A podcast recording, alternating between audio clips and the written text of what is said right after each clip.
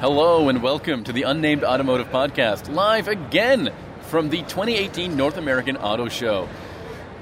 A North American International Auto Show, that's the right name for it. I'm here with Benjamin Hunting, who's laughing at my pronunciation of literally every word I've made. Ben, say hi to the people. Hello, everybody. And when Sammy says again, he's referring to our Silverado live podcast that we did Saturday, which was a pre auto show event that apparently had a lot of audio issues in it when it was uploaded to the site. So we apologize for that, and we've taken care of the problem, so you won't have those issues today with this podcast.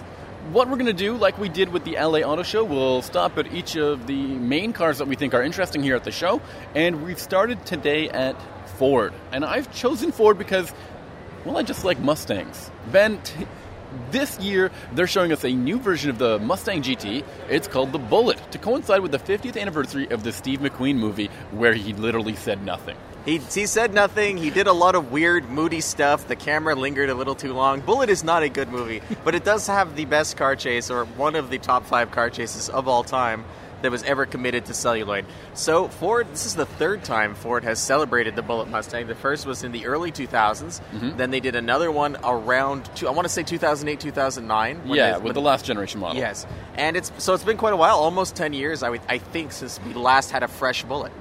And this one is pretty cool. I mean, it makes more power. It makes at least 475 horsepower and 420 pound-feet of torque. They didn't give me a specific uh, output. It's only available with a manual transmission, uh, and that shift knob is a is it looks like a cue ball. Which Yeah, it has the has the white the white shifter on it. Yeah. Do you think it still has a shift pattern, or does it have chalk? I haven't uh, even looked inside. It's, it's hard it to get near the car. There's only one of them here, and it's up on a display right now. Uh, Steve McQueen's granddaughter is doing some type of press function near it, so we can't get too close. But um, the the extra power comes from larger throttle bodies and an intake manifold taken from the GT350, which is interesting considering they're totally different motors. But um, the car also has uh, no Ford badging on it. It has a Bullitt badge on the back, which I don't know. The the Bullitt badge is kind of weird, but I do like the cleaner look of the no badging. It, it has a it's in Highland green, or I think it's called Shadow Black. Those Yep. are the two categor- colors you can get it in, and it has a a, uh, a gas cap, like a physical gas. Physical gas cap. It has a gas cap that doesn't have a cover. It's like get one of those flip-up gas caps, like you would see on every Challenger. So it's all it's all an homage to the original car. The, one of the original cars is here too. Yeah, a 1968 model. Now I don't know a lot about these things. What about you, Ben? About cars, Sammy? About about 1968 fastback. It has a Mustangs. 390 and a four speed. It's one of the cars, one of the hero cars they used in the movie. There are apparently two that survived. One of them is this car, which was apparently, I keep saying apparently, what's up with that? It was hidden by a family that's owned it since 1974 because they got tired of the press attention they were getting or pe- fans trying to get at the car, so they basically made it go away. Uh, and there's another one that's in Mexico that was used, I believe, in the chase, part of the chase where it was being slammed into by the Charger.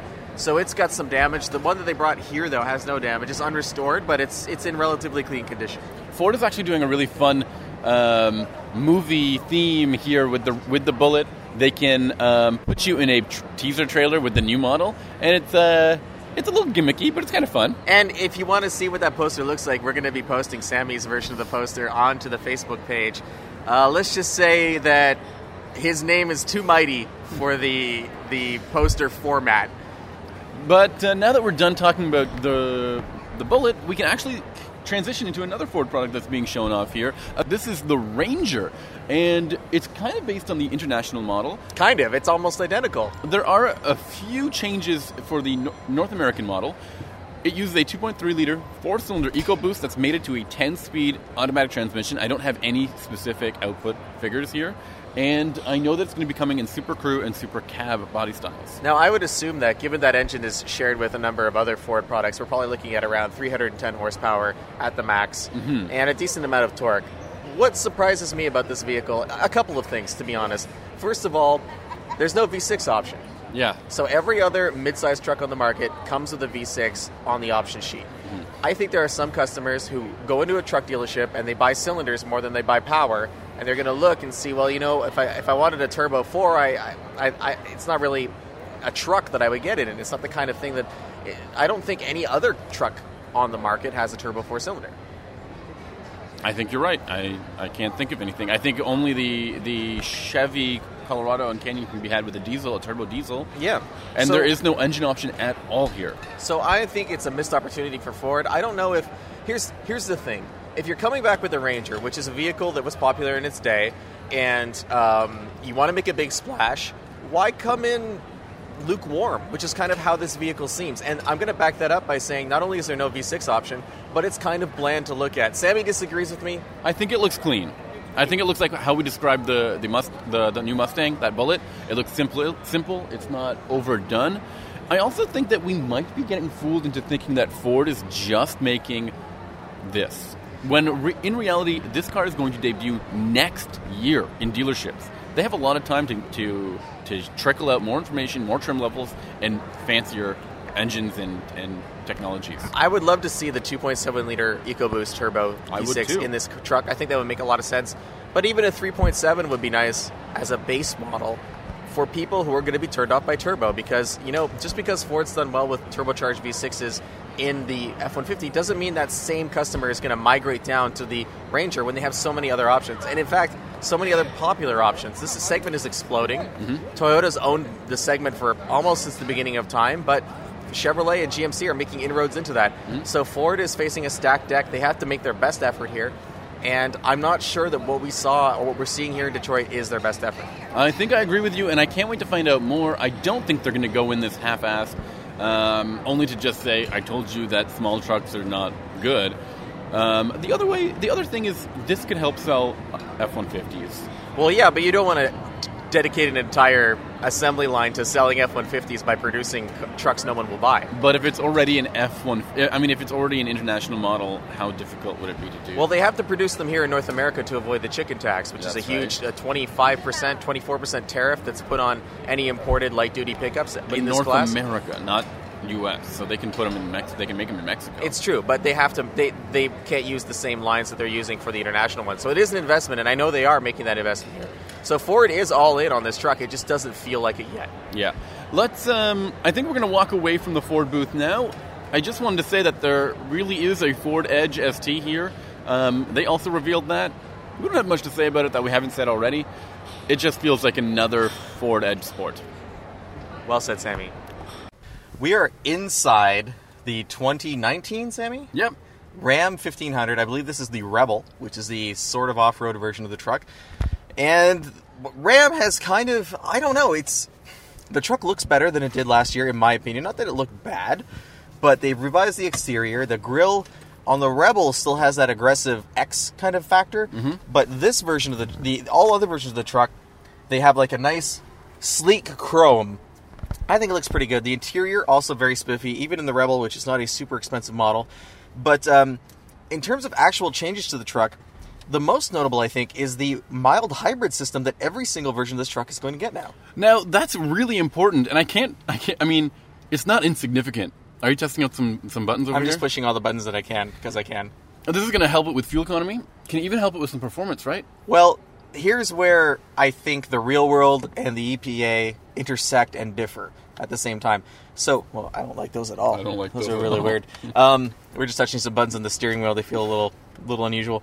But uh, what Ram has done is they've gone to a 48 volt electrical system for this mild hybrid thing. You're going to hear that term, 48 volt, a lot more often with modern cars because it's a more efficient voltage to run an automotive system on. Most cars run 12 volt, so there's a to maintain the compatibility with 12 volt systems. There's a a um, converter that allows you to use a 12 volt battery to start the truck, but when you're driving it now, once it's underway and it's warmed up, the 48 volt system will take over the start and stop duties. So this truck will not idle. It'll it'll turn itself off when you're at a light. When you hit the gas, there's going to be assist from a small electric motor that provides something they call instant torque. And that gives you, I believe, 130 pound feet of extra torque in the 5.7 V8 or you get I think 90 pound feet of torque in the V6 version. And when Sammy's talking about fuel mileage, I guess you're assuming that you know because it's not idling, because you have this extra torque available that's going to push you off the line, mm-hmm. you're going to get better fuel mileage. I think in the real world, it's going to be negligible. I think on an EPA test cycle, yes, it will definitely give them an advantage. And I think this is a, a technology that is still in its infancy for Ram. And right now, you're not going to see real world results at the fuel pump. Okay, then let's talk about another thing that Ram does right with this, uh, or another thing that Ram does very differently than the rest of its co- competitors. Higher end versions of this car will have a massive 12 inch touchscreen inside the vehicle, and I think that's really an, a standout feature that some people you can't miss it. You really can't. And Uconnect's already probably the best infotainment system in the business in terms of the interface being easy to use, looking good, and you know, there's not a ton of confusing menus. It's very, very straightforward, and you can't really say that about every car company's Toyota, Lexus version of infotainment. So for Ram to go big with that, I'm very curious to see what that'll be like to use every day. Mm-hmm. Now, now that we spent a little bit more time inside the car, though, I have to admit, a couple of the trim pieces here are are bewildering. I mean, there's a bajillion things going on in the door panels. There's almost six different pieces of material in there, and then the the the buttons on the steering wheel are all one piece. So yeah, the whole, I don't like that at all. The It whole pivots thing around the moves middle. when you press any of them. There's going to be so much dirt and grime that's going to get underneath these buttons, which is always a hazard in a truck. You have to think about things like dust because these are used in environments where you know you. It's not. It's not like you're in a, a surgical clean room. It's uh, it's out on a job site. It's getting dirty. It's getting muddy, and your hands are going to be dirty too when you're steering and using these buttons. On the other hand, I really like the seat upholstery. I think the leather is uh, nice and soft, and it this Rebel has like this cool mesh cloth inside uh, the seats, and I think that's pretty neat as well. So overall, I think uh, you know compared to the Silverado that we saw on Saturday, the Ram feel, still feels competitive. But we don't really know anything about the Silverado in terms of the mechanical details, so it's hard to compare the what the mild hybrid brings to the table versus what Silverado might have up its sleeve still. Well, what about one more thing that uh, truck buyers might want in a Ram? Finally, a damp tailgate, A damp tailgate. Tell me more about that. so it won't smash when you unlock Oh, it. damped. Damped. Not not damp, like wet, Da- like damped. moist. Say moist. Stay moist. Um, it doesn't, as far as I know, it doesn't have a remote control like the Silverado one does.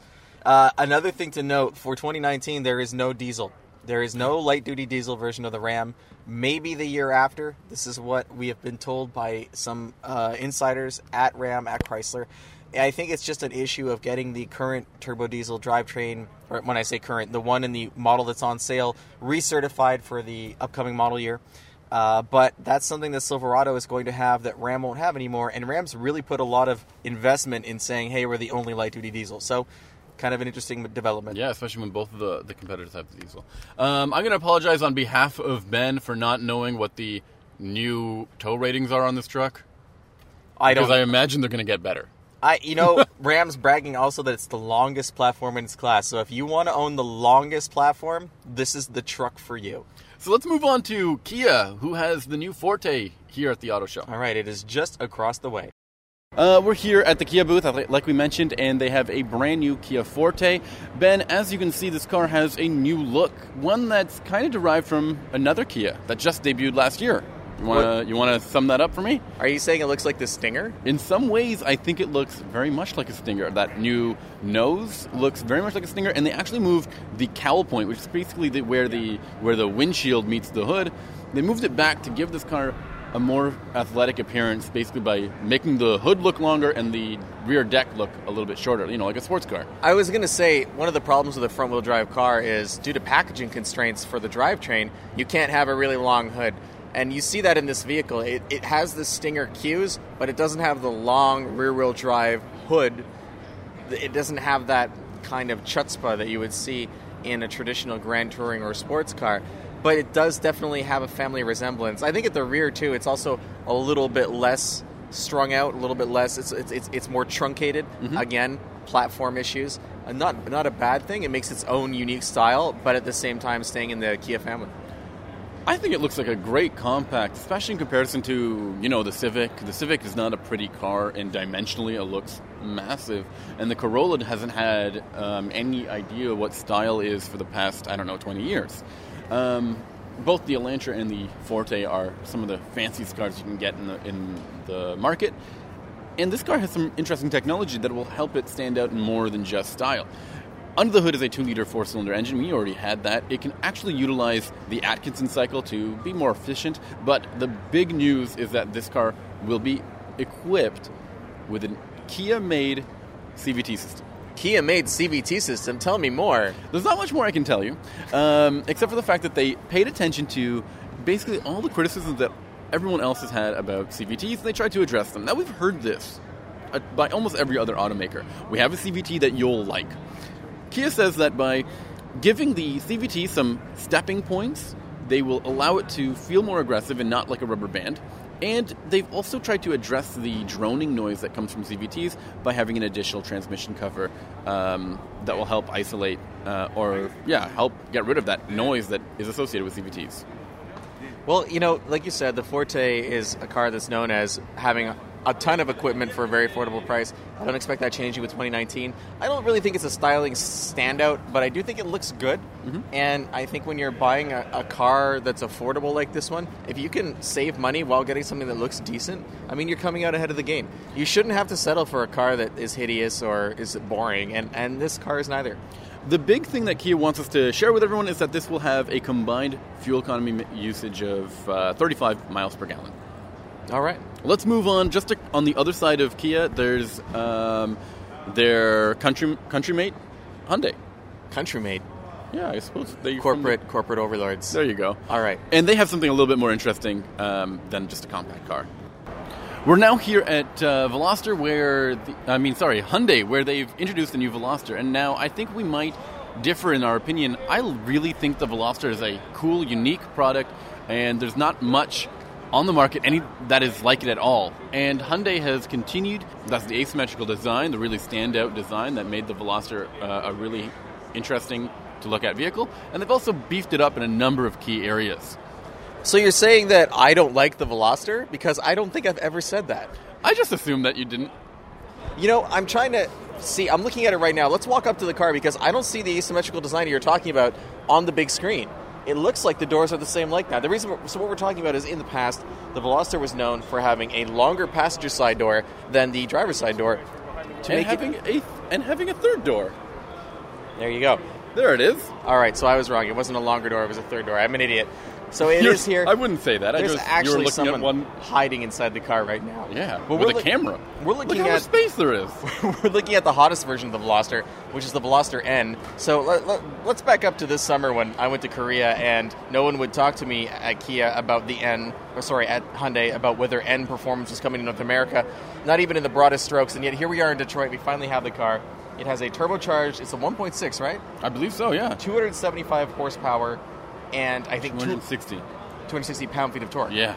And uh, that's pound ponies. It's it's also got a N-tuned suspension. It's they've got a five driving modes. It's what, what what's the name of the driving mode selector? Uh, grin. Grin inducer. Grin select. I grin, think. Grin select. So this or is grin levels.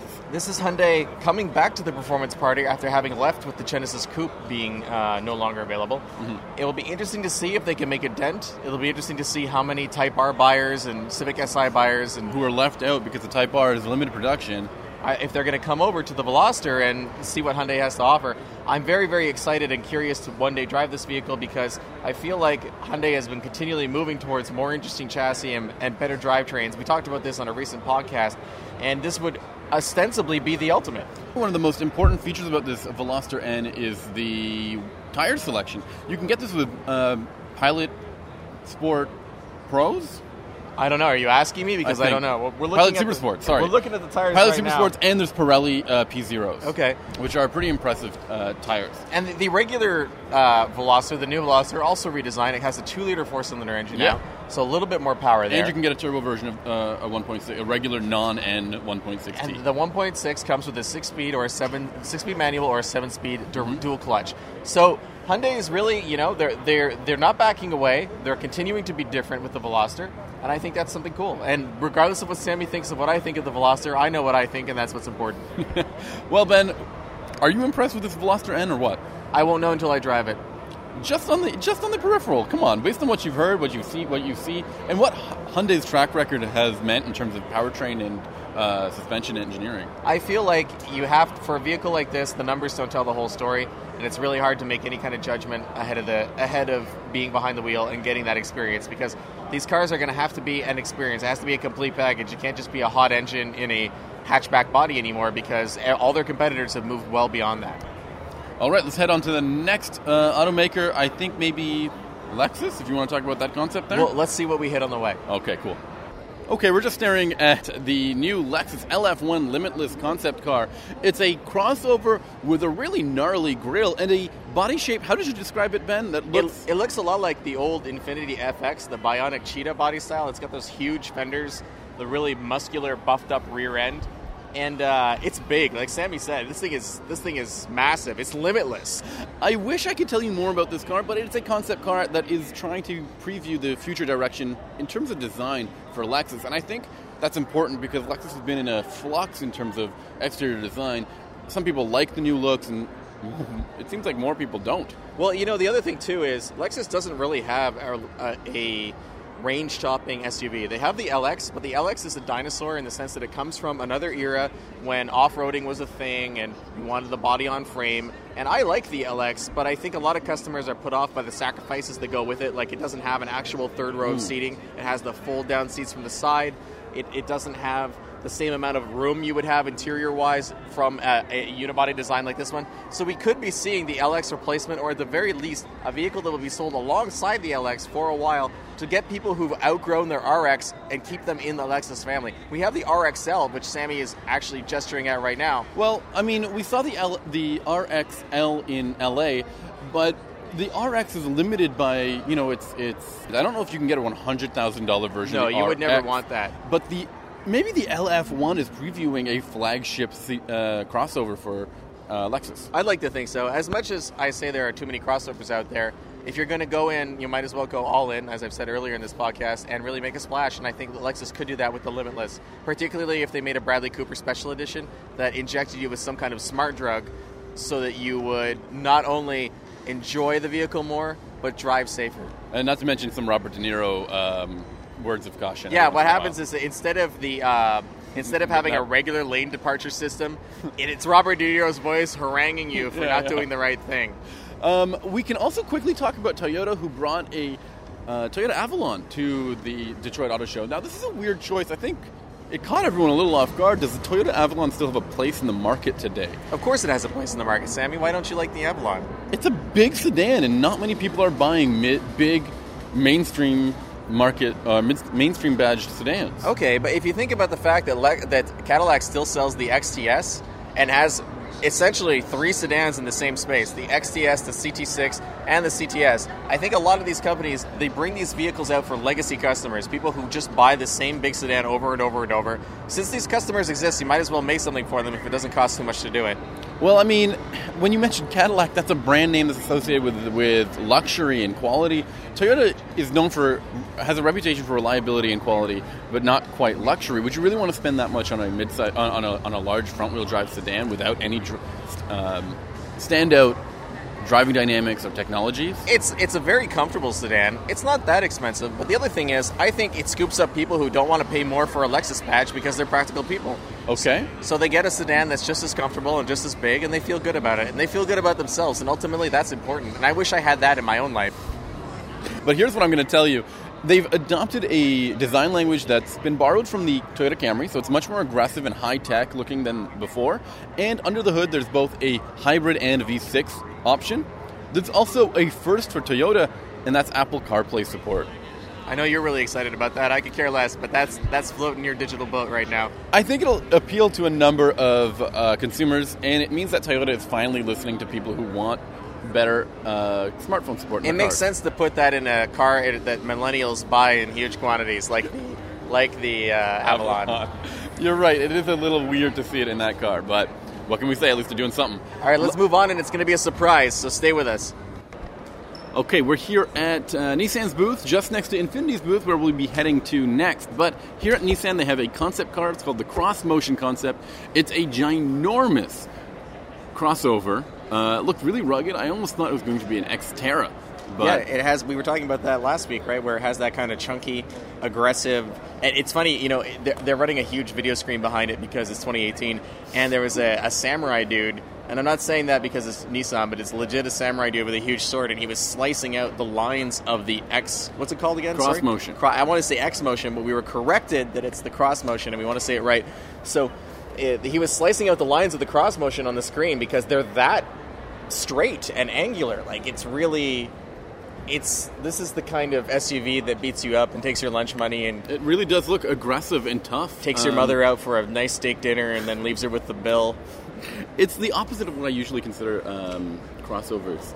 I mean, crossovers have a friendly car-like look to them more often than not, and this doesn't have that. This is tough, mean, angry But in on every the, way. but on the inside, it's different, right, Sammy? it's like completely different on the inside. It's very luxurious and stylish, almost like um, Mount Fuji or Spiderwebs. Those are the two impressions we've we've talked about. Yeah, um, and then the other element inside, there's a, a really funky uh, levitating remote control for the rear seat passengers. How does it levitate? Uh, magnets, I suppose. Have you seen it in action? Yeah. That's pretty impressive. Now, um, what do you think this is saying about Nissan? Is it saying we're going to get this interior or we're going to get this exterior, or is it saying neither of those things and it's just here because it's cool? I, you know what? After pointing out just how drastic the difference between the exterior and interior design is, I think that's what they're leaning towards. Is that their cars won't look on the inside like they look on the outside. Well- but Nissan has a track history of or a track record of um, having concept cars that go nowhere. Yeah, they are so, sort of evolutionary dead ends in terms of ending up in product, which is fine because a lot of the time these are just here for styling. It's like, here's a look at what the cars will look like in the future. And we're going to talk about that at Infiniti. But uh, I'm thinking, of course, about the IDX, which also had a very similar angular like style. It was almost a throwback, but also modern at the same time. And that was sort of pegged to be the next generation of compact performance, or at least compact coupe for. Uh, Nissan, and it didn't. It didn't happen. Nissan Despite reoriented. it being well well received by everyone. Everyone liked it, but they reoriented their priorities. They went more of an SUV direction, and so maybe there's hope because this is an SUV. Uh, I don't, you know, with the maybe Nissan's taking another approach too, which is to wait and see how well the Bronco and the new Wrangler do, and then if there's space in that market for an aggressively shaped 4x4 off-roader like the Xterra used to be, this is way more aggressive looking than the Xterra. Then I think the cross cross motion. Am I saying that right, Yep. Sammy? Cross motion. Yep. I think the cross motion might, might, might, might, might, might have some influence on future trucks. Well, we'll wait and see, just like uh, you said. Let's go to Infiniti and talk about their concept car. We're here in the funky Infiniti Lounge, Infiniti Lounge, lounge forever. and uh, they have another concept car here. It's called the Q Inspiration Concept. And this, from what I understand, is actually production intent in the next three years. Uh, That it very well could be. We don't have an exact timeline, but this is what we've been told by some trusted people within Infiniti. What's interesting is, contrasted about what we were just talking about with Nissan, not only is the Q Inspiration a vehicle that will see the road, but this is also a vehicle that will have an undue influence on what other Infinitis look like, even smaller ones. Because if you think about it, Infiniti's flagship vehicle, which is now what? What is the brand for that? The Q70? Yeah. The Q70 hasn't changed in quite a while. Mm-hmm. So I believe the Q inspiration is going to be the Q70, and then the Q70 is going to call the dance for every other version of Infiniti's sedans and coupes moving forward. I think that's really cool. And if you wanted a really good description of this car, it looks like a chiseled monster of a vehicle. It is.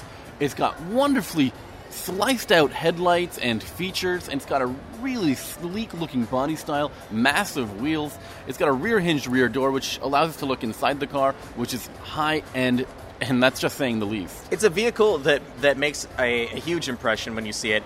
It reminds me of, I don't know if it was last year or a couple years ago, when Genesis came with their concepts. They had similarly outsized sedan proportions, and you ended up seeing a lot of that in the production cars. If Infiniti can translate even 75% of what this vehicle brings to the table to a four door sedan, even in, as Sammy's pointed out earlier in the podcast, four door sedans of a certain size are slow sellers it's still a prestige thing for Infiniti, which is something that they could really use, something to bolster the overall image of the sedan side of their of their company. I think as well, this car has everything that makes Infiniti special exterior design, interior luxury, and under the hood is that new VC turbo engine. And it's made it to a front biased all wheel drive system, which is unique for, for what we're used to in a luxury car. Yeah, that is a little unusual. I don't know why you would do that. It, did, do you have any insight as to why it's front biased? I have no idea, except for maybe they wanted to just make this car seem a little bit more realistic. Now, the thing that really makes me excited about this orange accents are found throughout the interior and exterior of the car. It's way different than what I'm used to in other concept cars, which are very monochromatic or sometimes maybe almost too bright. And this is monochromatic with this flash of orange, and I've never seen that in a concept car before. Would you say orange is one of your favorite colors? I think so, maybe. Top three colors right now. What are they? Um, blue, red, orange. All right, let's move on. Okay. we have wandered over to Volkswagen, which has brought us the interesting, intriguing, important to Volkswagen Jetta sedan. Why is the Jetta so important, Sammy? It's one of the best selling cars in North America for the brand. And it's because uh, North Americans love them some four door cars, or they did until recently when crossovers took over the world. So, uh, another reason why this vehicle is important is because the last time that Volkswagen brought out the Jetta launch, sorry, when, last time they brought out a new generation Jetta, they botched the launch. They made it cheaper than it should have been. It wasn't nice as inside like it used to be. People came in looking to buy European style on a budget, and they ended up with just the budget part. and a couple years later, Volkswagen was forced to reissue the Jetta. It came with a different drivetrain. We got rid of those nasty, nasty five cylinder engines. They were just not pleasant. We got nice, smooth turbo four cylinders. And now Volkswagen has remembered all of those lessons and given us a somewhat larger Jetta, I believe, mm-hmm. but one that doesn't look cheap. It doesn't look cheap, and it's also adopting the rest of the Volkswagen lineup's platform. That's MQB underneath it. MQB. MQB. And what does that mean, Sammy? Uh, modular something no, I, don't, I, don't, need the German acronym translation, but just what does that mean for the Jetta? Oh, it means that it shares the same platform as the Tiguan, Golf, GTI, and Atlas. Wow. Yeah. That's a lot of. I don't have that many friends. you know, and the fact that a car, which can neither feel nor love, has more family than has you. a larger posse.